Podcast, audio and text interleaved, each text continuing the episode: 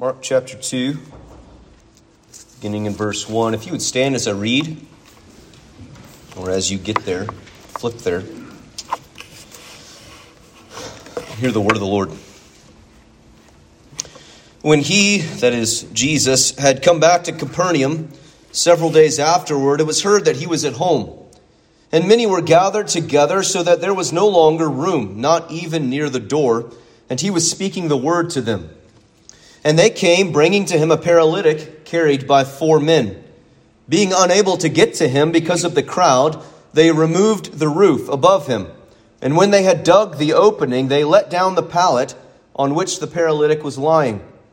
And Jesus, seeing their faith, said to the paralytic, Son, your sins are forgiven. But some of the scribes were sitting there and reasoning in their hearts, Why does this man speak this way? He is blaspheming. Who can forgive sins but God alone? Immediately, Jesus, aware in his spirit that they were reasoning that way within themselves, said to them, Why are you reasoning about these things in your hearts? Which is easier? to say to the paralytic, Your sins are forgiven, or to say, Get up, pick up your pallet, and walk. But so that you may know that the Son of Man has authority on earth to forgive sins, he said to the paralytic, I say to you, Get up, pick up your pallet, and go home. And he got up and immediately picked up the pallet and went out in the sight of everyone, so that they were all amazed and were glorifying God, saying, We have never seen anything like this. Let's pray. Father, how wonderful are the treasures that our eyes behold in your word, our hearts are hearing. We pray that you would give us grace to hear in faith, that we would have transformed hearts and uncovered eyes and unplugged ears. Because everything in this world and everything in our flesh and Everything in Satan's power wants to blind our eyes, plug our ears, and harden our hearts. And so, Lord, we need your kingly, subduing power to subdue our adversary, to subdue our flesh, and to open our eyes. And so, Father, now I pray that everything that proceeds from this mouth that is not of you would fall to the floor and remain unheard. For the grass withers and the flower fades, but the word of our God endures forever. Lord Jesus, you said, Heaven and earth may pass away, but your word will never pass away. So would you speak, Lord? Father in heaven, speak. Your children are listening. Have mercy in the name of Christ. Amen. You may be seated. So, Jesus has gone on a preaching tour. Uh, I'm sure there were many billboards before him. There were advertisements and uh, commercials on the TVs of all the villages around Galilee telling of this great revival preacher's arrival in these various towns. Is it bad to start out a sermon with sarcasm?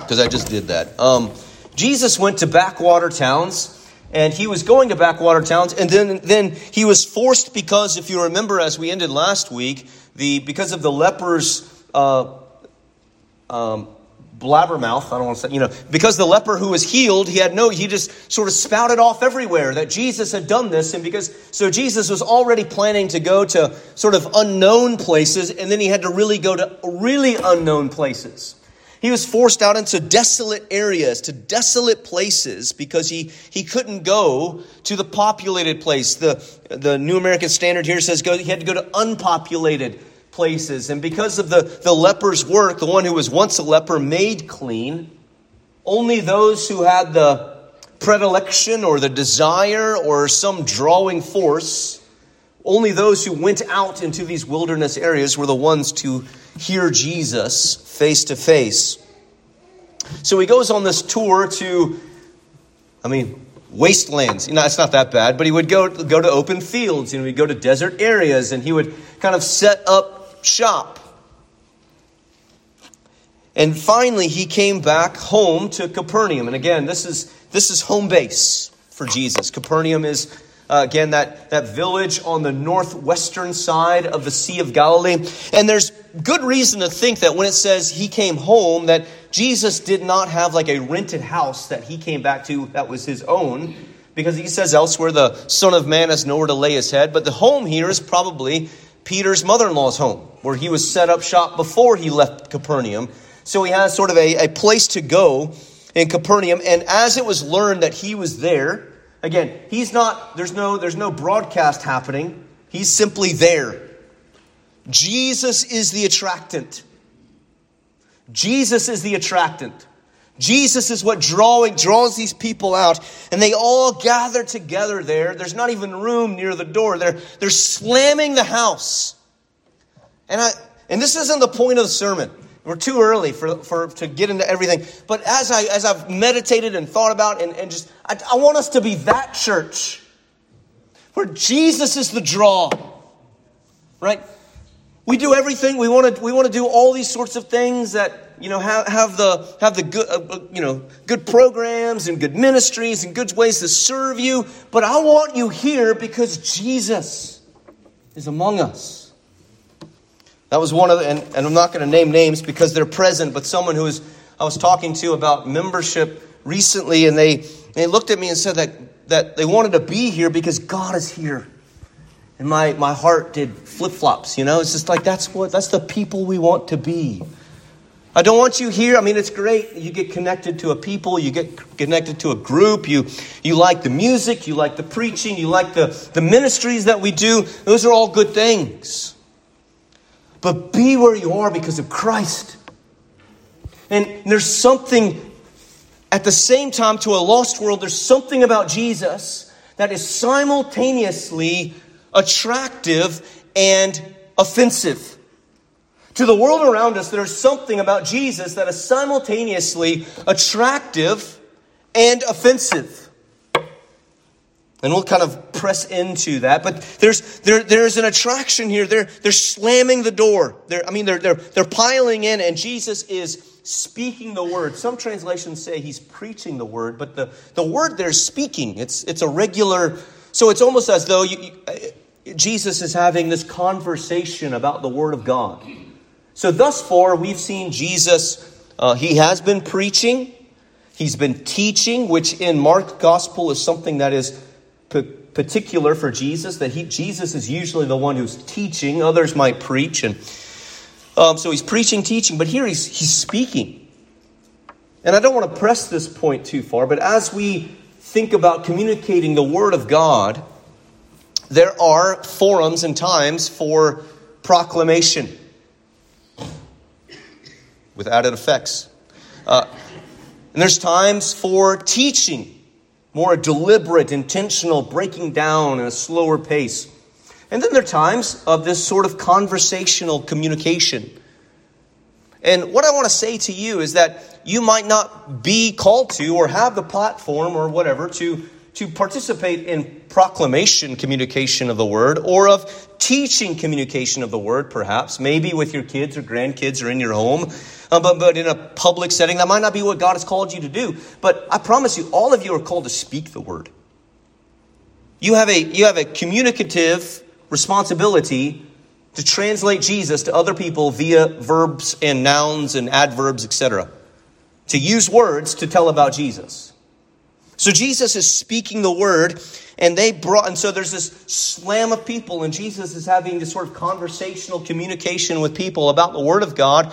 They're in the house, outside the house, and they're so it's one of those things where people are are, are discussing and people are listening in, and then this something something changes, something is is driving through the crowd.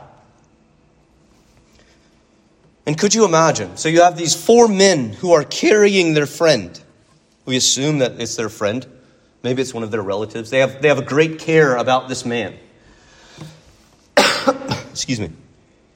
So the paralytic, I mean, I mean, a paralytic means he's paralyzed.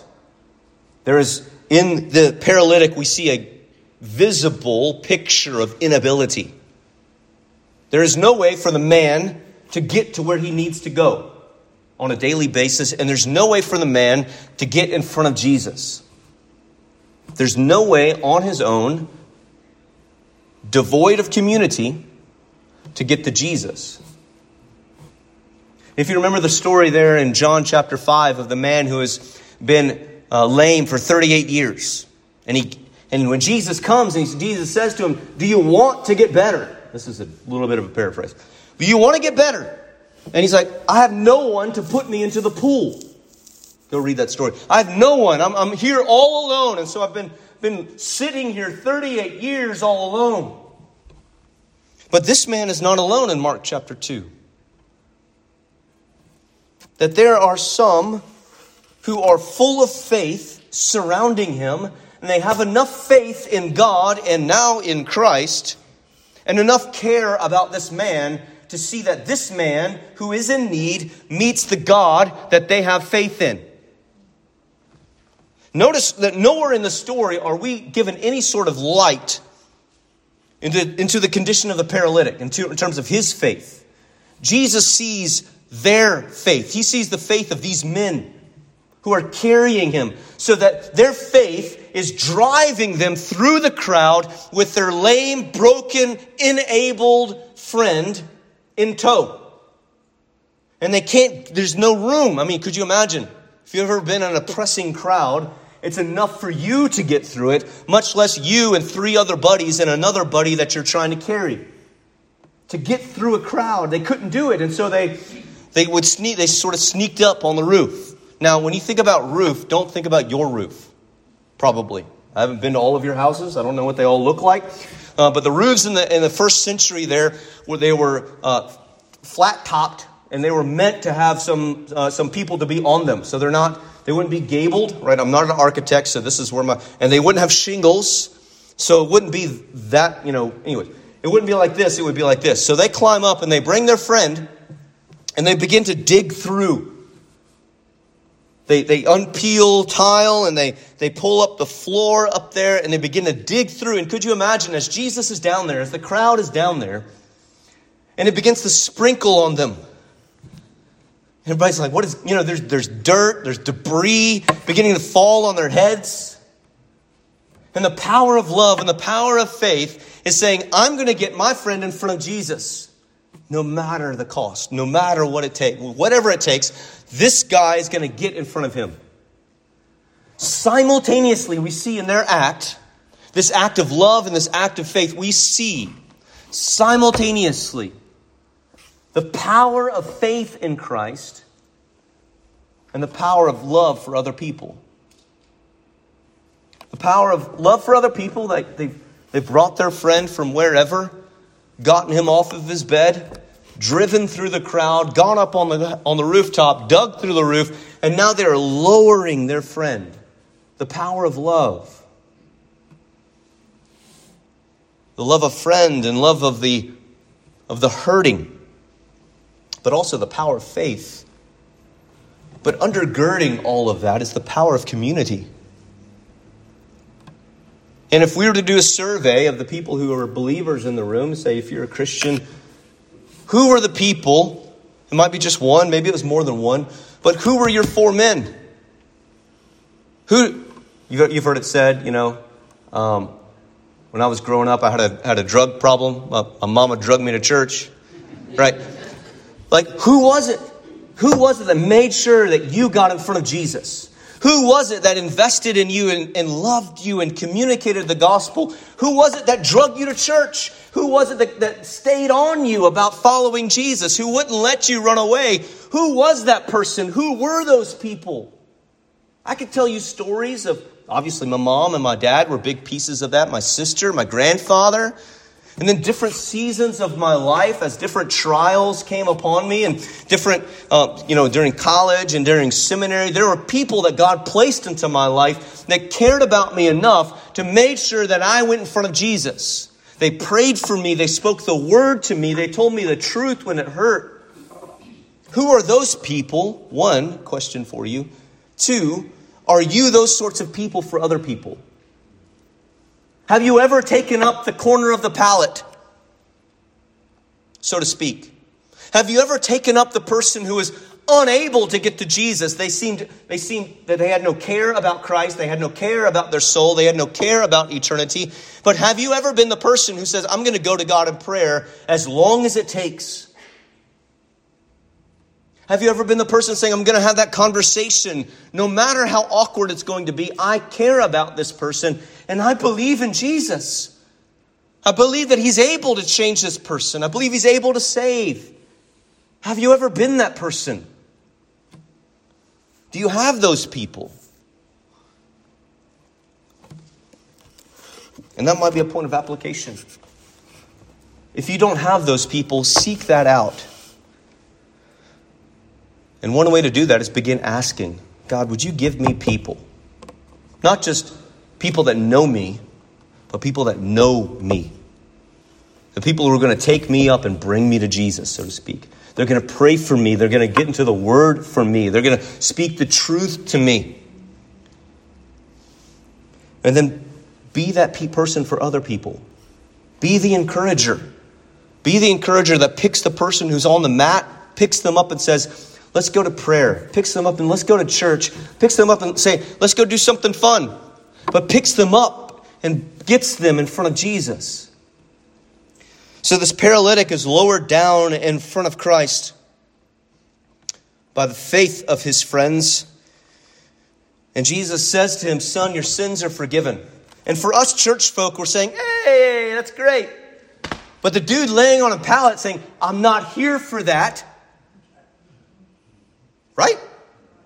Have they have they fought the crowd and you know, it's like a mosh pit. Have they thrown elbows and climbed the roof and dug a hole for Jesus to, to, to wave absolution over the man?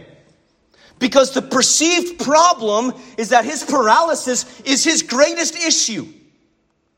In his mind, the paralysis and his physical ailment is the biggest problem he has, and he's there, and his friends have brought him there to fix that.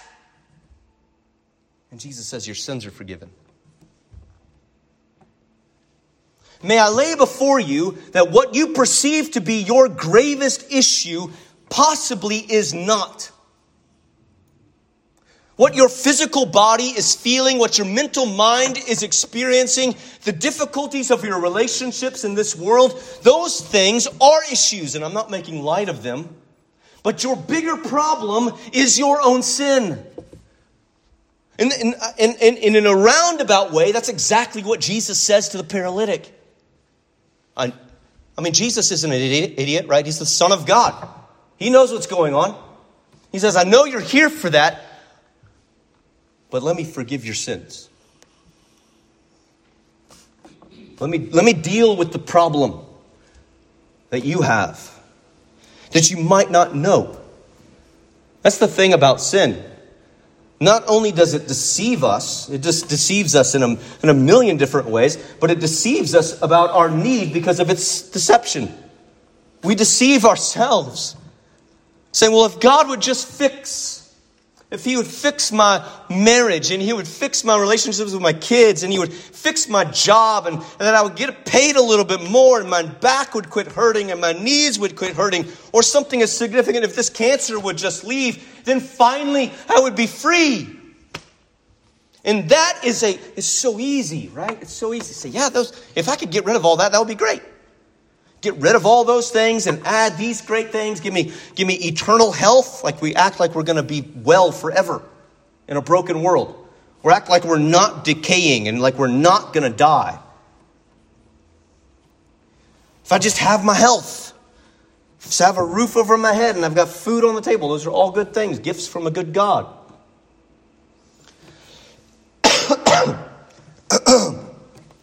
but all of those things are not your greatest problem. They're not my greatest problem. I've had a, a week full of problems. I've been sick, my wife's been sick, my baby's been sick, trying to keep the other two babies not being sick. And it's just like, Lord, what are you doing? Life is real and life happens. But when you get in front of Jesus, the thing that matters most is the condition of your heart before God are your sins forgiven in Christ or are they not? Dear one, you will have no peace of soul in this life or for eternity if your sins are not forgiven. You could have literally everything this world has to offer. You could have all of the health that you have. you could dream of for 130 years. You could have all the money you could dream of, all the good, wholesome relationships, all the wonderful pets and things that we take delight in. You could have all of those things and all of the difficulties of this world removed. And if your sins are not forgiven, then you will not be at peace. And sometimes we go to God like this paralytic. We go to God saying, Here's my stuff. Would you fix it? And Jesus looks at us and he says, Here are my nail pierced hands. Here are my nail pierced feet. Everyone who calls upon the name of the Lord will be saved. And you're thinking, Yes, that's nice, but have you seen this?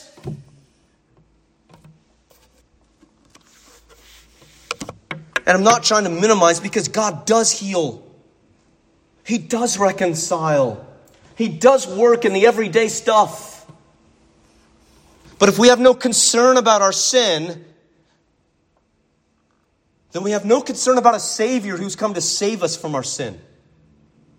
And then all of a sudden, if we don't concern ourselves about the sin which is an offense to God and for which Jesus died, then we just turn God into a vending machine. We pick him up and we say, boop, boop, boop, boop. I would like a better relationship. Boop, boop, boop, boop. Here are my 25 cents of prayer. Give me a Coke. Or it's not 25 cents. When I was little, it's like two, it's like $8 now on inflation. I live in Zimbabwe or somewhere. Um, just kidding. Sort of.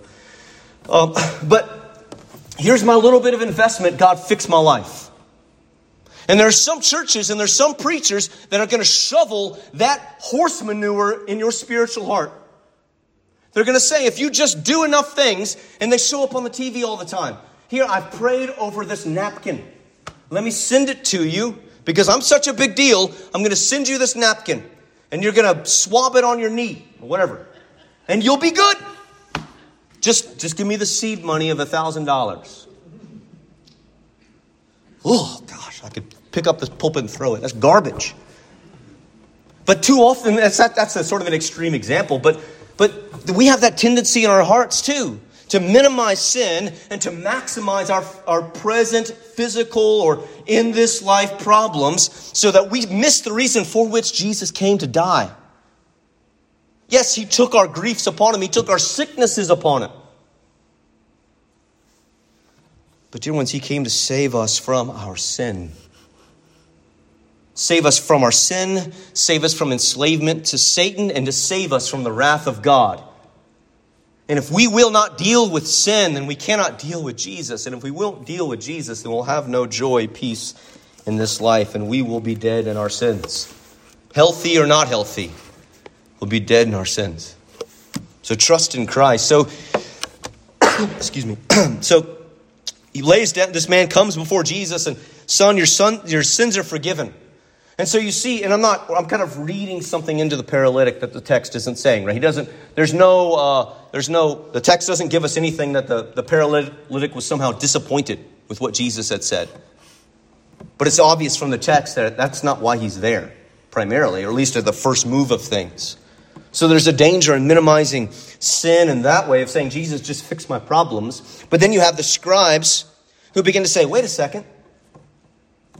The guy who's supposed to just be a he's supposed to just be a miracle worker.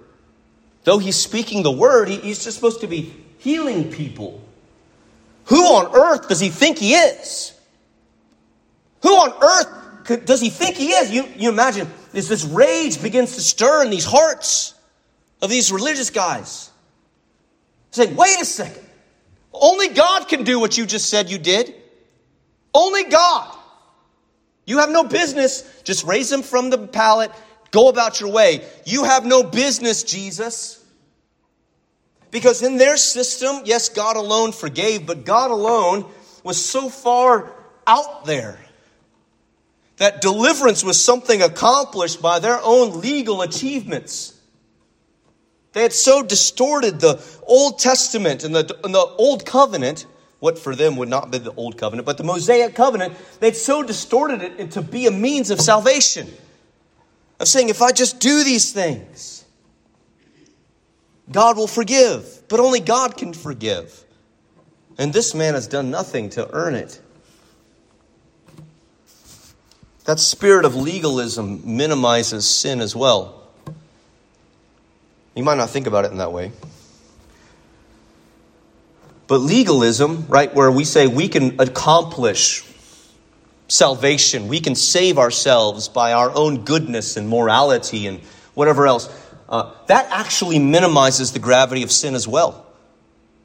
Because it takes sin from something that is breaking the holy standard of God and it be- takes it down into something that, that's manageable for humans, for people. It minimizes the gravity of sin the gravity of breaking the law of God, of, of dishonoring Him and going against Him. And when we think that we can just be good enough and we can wipe off all of our badness by our goodness, then we've minimized the wickedness in our own hearts. Or at least that was once in our own hearts, now lives as a vestige, a remnant. It's only in the gospel of grace where we begin to see that sins need to be forgiven because God is holy, but I cannot accomplish my own forgiveness. No matter how good I can be, I can't do it. And you can't either. We need this free. Your sins are forgiven. It's free to us, but it is immensely costly to Christ. Immediately, Jesus turns to them and he knows that they're reasoning and he's reasoning and they're reasoning and he, he understands that they're upset because of what he said. You have this moment where Jesus, I, and maybe it's just because I get a little, little snarky. And Jesus just like, oh, have I troubled you? Have I bothered you, little Pharisee scribe guy? Um, why are you reasoning these things in your hearts? Which is easier? Which is easier?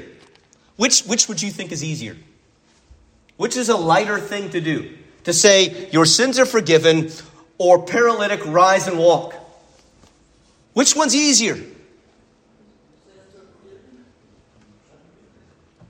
Is it? See, that's the thing. I'm not giving you. I'm giving you a hard time, but I'm not giving you a hard time. That's the thing on paper, to our eyes, it seems more outlandish that the paralyzed man would get up and walk. Because how we see the difficulty or the ease of the forgiveness of sins is a direct picture of how seriously we take sin. If sin isn't that big of a deal, then we kind of say, hey, God, you can just sort of, here's the heavens carpet, just put it back under there, and we're all good. Or you can just sort of, you know, sweep all of our sin into the, the clothes, I mean, into the, uh, the closet, the clothes closet, or not the clothes closet, the coat, coat closet. I was trying to be like a funny picture, anyways. But the closet where all the coats are that you shove all the stuff in when people come over. Do you, do you do that? We don't do that. My wife's not in here. We don't do that or under the bed or put it all on the bed and close the door, right? We, ex- we expect God to treat sin that way. Just when, when polite company comes around, just sort of scoot these things aside, God, when we all get to heaven. But, dear ones, sin is much more costly. To forgive sin is much more costly. Yes, it is immensely, eternally free to you. And that's the only hope of us attaining it. But the forgiveness of sins cost heaven everything you know, turn a phrase, because it cost the blood of Christ. There is no forgiveness of sins without the shedding of blood. There is no forgiveness of sins without the atrocity of the cross. So that what Jesus does here is that he's, he's pulling from the bank of Golgotha and applying it to this paralytic. Let me take from the stored resources of what I've come to do, that I know I'm going to do, and I'm going to apply it here. Because without Christ's crucifixion, you don't get forgiveness of sin. Which is easier, he says to them? Get up, your sins are forgiven, or get up, pick up your pallet, and walk. But notice, so that you may know that the Son of Man has authority, that he has the, the authority as the King of glory, as the Lord himself, as Yahweh himself. Remember chapter 1. As Yahweh Himself, He has the authority to forgive sins. Then He says, Rise, pick up your pallet and walk. That the external miracle of healing the paralytic is meant to validate the greater internal miracle that the sinner is forgiven by a holy God. The external miracle of the paralytic being healed to walk is meant to validate and prove to be true that the internal miracle or the spiritual miracle of the sinner forgiven before a holy God is true. Because it is obvious from this text that the greater miracle is the forgiveness of sins. And the thing that is more on Jesus' mind, even as he's healing these people, this isn't to disregard Jesus' care for the sick and the broken and the hurting, but that there's a greater need underneath all human suffering, all human affliction. There's a greater need than just the alleviation of that affliction. And so it might be, as you consider your own suffering, your own affliction, and what you're going through, are you right with God, or is your suffering physical, mental, grief? Is it leading you? Is God by your suffering, is God by your affliction leading you to a greater faith in Jesus? To a greater belief of your need for the forgiveness of sins and what Christ offers for you in his gospel? Is that where he's leading you through your affliction? So Jesus validates his authority, proves his authority that he's the boss, he's the King of kings, and the Lord of lords. What's interesting is that in this text, there's you, th- you see three offices of Jesus. You see it all over the Bible, but the Jesus is prophet, priest, and king. He's our prophet. He is the one who come to communicate the word of God to us, the true word of God. He's, he's there in the house speaking the word. he's our priest. He says to the, to the man, Your sins are forgiven. He says to us, Your sins are forgiven. If you believe upon me, my blood will make you clean. In him we have redemption by his blood, the forgiveness of our trespasses. But he's also our king that he subdues our sicknesses. And there's something here in Jesus' response to the scribes that I have to point out before we wrap up. We've kind of mentioned how Jesus is hesitant to have his work spouted off everywhere. He wants to keep it a little bit under wraps because there is a, a political ideology that, that is attached to the titles Son of David and Messiah. But we see Jesus use a title for himself that is very significant in the Gospels and it's very significant in the, uh, in the Bible as a whole. It's a, it's a messianic title, it's the title of the Son of Man. That doesn't just mean that Jesus is man and he's like he's the Son of God and he's the Son of Man, he's both God and man. But Son of Man is a messianic title, it is a title of God's king that he is going to send upon the earth. Let me read to you Daniel chapter 7, 13 and 14, because this is Jesus as our king. I kept looking in the night visions. This is Daniel 7:13. And behold, with the clouds of heaven, one like a son of man was coming. And he came up to the Ancient of Days and was presented before him. And to him, that is the Son of Man, to him was given dominion, glory, and a kingdom, that all the peoples, nations, and men of every language might serve him. His dominion is an everlasting dominion, which will not pass away, and his kingdom is one which will not be destroyed. You remember when Jesus first came preaching the gospel? The kingdom, repent, for the kingdom of God is at hand. The kingdom of God, the dominion of God, rolling back darkness. And so you have wrapped up in this one person.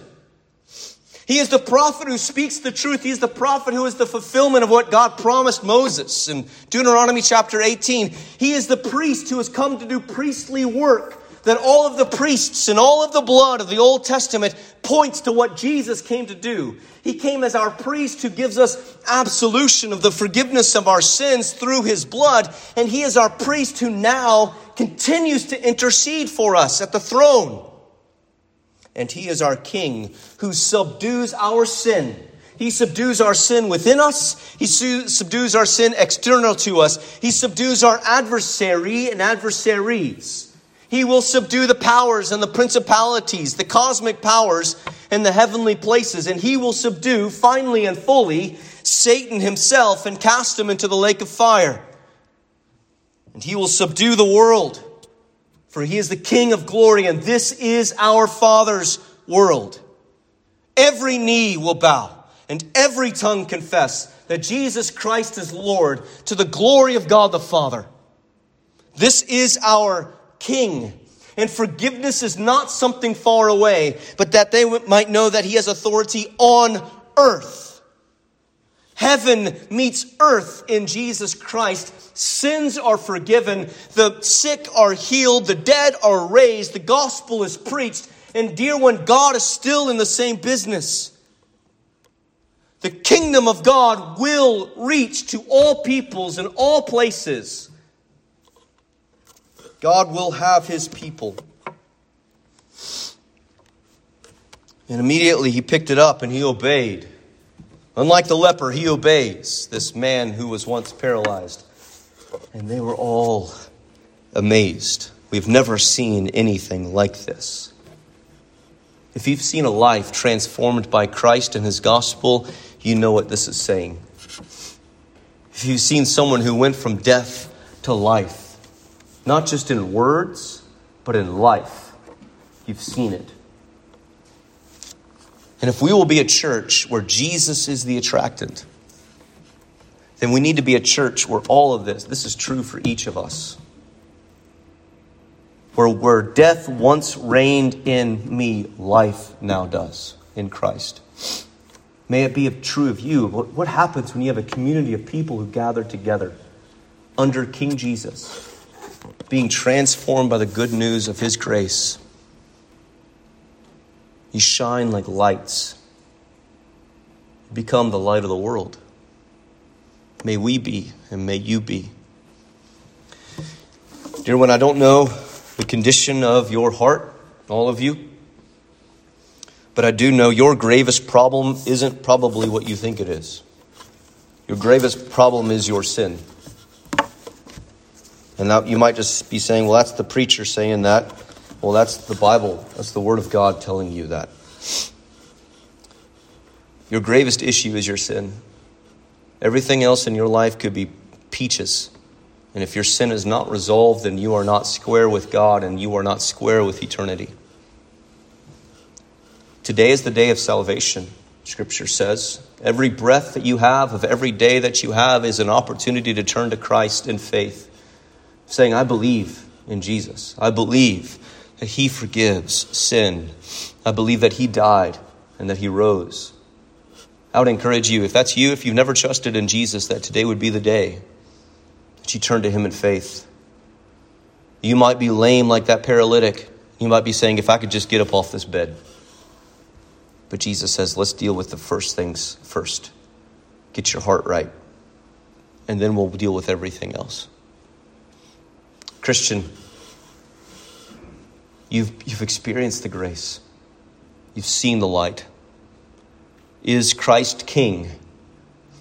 And if he's King, go lay hold of the pallet of somebody who doesn't know Jesus. Go find someone and at the very least begin to pray for them. Pray that God would open them up. And when the opportunity comes, have that hard conversation. But may God lead us, and may the Son of Man have that for which he died. Let's pray. Lord, we thank you. We thank you for your sovereign ability in the face of our inability. Even in the, the weakness of this preacher, we pray that your strength would be seen.